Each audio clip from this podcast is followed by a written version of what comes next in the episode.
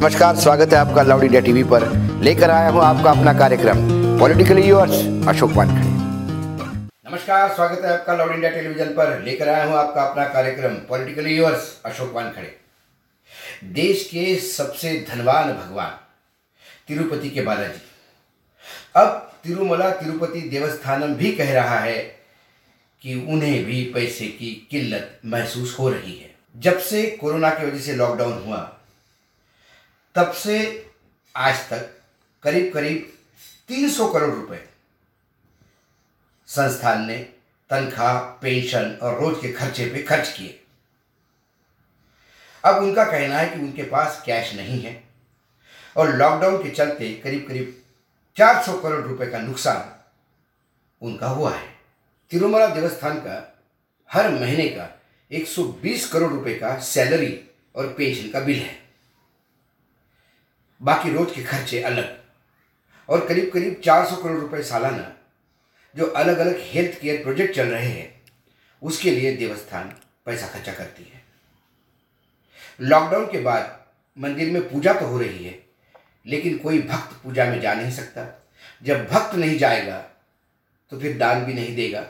जब दान नहीं होगा तो संस्थान की कमाई मारी जाएगी। इस वजह से संस्थान पेशोपेश में है। कि अब अगले महीने की तनख्वाहें कहाँ से लाएँ?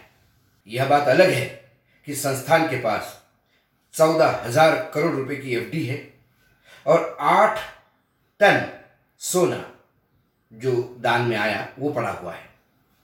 लेकिन उनसे वो सैलरी नहीं देना चाहते। यानी सोना वो बेचना नहीं चाहते और जो एफ़ है, उसे तोड़ना नहीं चाहते। इस वजह से संस्थान अभी चिंता में है कि अगली सैलरी का बिल कैसे चुकाए। और ये स्थिति यदि तिरुपति देवस्थान की है तो बाकी अन्य मंदिरों के और देवस्थान की स्थिति क्या होगी, इस देश में आप ये जान सकते हैं। प्रधानमंत्री नरेंद्र मोदी जी ने जब पहली बार लॉकडाउन 21 दिन का घोषित किया, तब बार बार अपने दिल से एक गुजारिश की थी सभी लोगों को कि लोगों को नौकरी से ना निकाले और उनकी तनख्वाहें दे, उनमें कटौती नहीं करे। क्योंकि ये लॉकडाउन का पीरियड है, ये संकट का समय है। हमारे जो वर्कर है, मजदूर है, कर्मचारी है, इनके साथ हर एक को साथ देना है।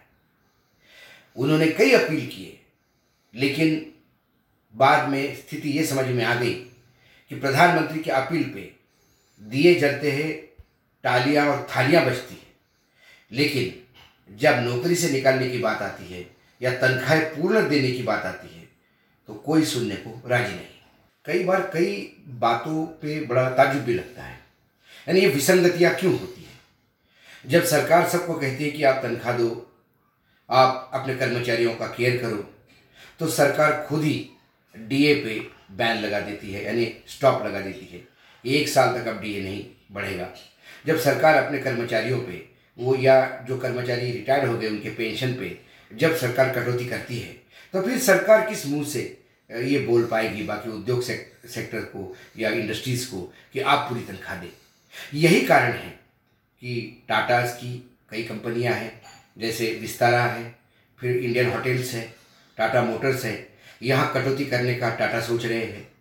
रिलायंस ने पहले ही पचास से पाँच परसेंट तक मतलब दस लाख के ऊपर जिनकी सैलरी है, वो पाँच परसेंट के स्लैब से लेकर पचास परसेंट के स्लैब तक कटौती घोषित की है। महेंद्र कोटाक, महेंद्र बहुत बड़ी कंपनी है, उन्होंने घोषित की है। ऐसी कई कंपनियाँ हैं, करीब करीब सभी कंपनियों ने ये कटौती घोषित की है। तो समझ ये नहीं आता कि जो कर्मचारी है, वो तो घर बैठ के भी काम कर रहे हैं, लेकिन तनख्वाहें पूरी नहीं मिल रही तो वो अपना जो रोज़ का हिसाब है, जो सैलरीड लोग हैं, उनका एक हिसाब होता है। उसका वो कैलकुलेशन कैसे करेंगे? सरकार ने बैंकिंग सेक्टर को ज़रूर कहा है कि जो ई एम आई है, वो आप मत लीजिएगा। स्कूलों को कहा है कि आप फ़ीस मत बढ़ाइए, फ़ीस मत अभी लीजिएगा। लेकिन ये तो बाद में लेने ही वाले हैं। ऐसा तो नहीं कि इन्होंने माफ़ कर दिए। जब लेंगे, तब बोझ पड़ेगा। तो इस देश में कुल मिलाकर जो सैलरी वाला क्लास है, वो सबसे ज़्यादा मार खाने वाला क्लास हमेशा दिखाई देता है। चाहे बजट हो, चाहे टैक्सेशन हो, चाहे कोरोना जैसी आपदा हो। मरण यदि है किसी का तो सैलरी लेने वाले का। कई लोगों को ये भी लगता होगा कि फिर सरकार के पास दूसरा जा रहा क्या है? सरकार क्या कर सकती है? या उद्योग क्या कर सकता है? इंडस्ट्रीज़ क्या कर सकती है? तो कई सवाल ये भी उठते हैं।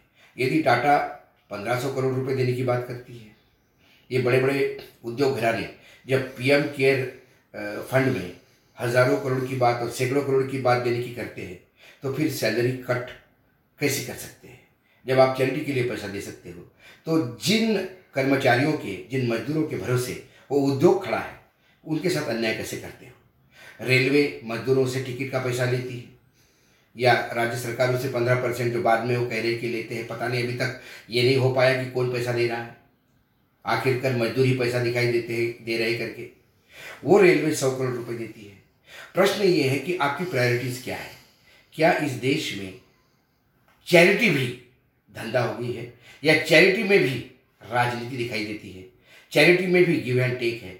ऐसे कई सवाल आम आदमी के मन में उठते हैं, क्योंकि जब टाटा तनख्वाह काटेगा और टाटा जब हज़ार करोड़ रुपए देने की बात करेगा तो फिर ये बैलेंस कहीं ठीक बैठते हुए नहीं दिखाई देता।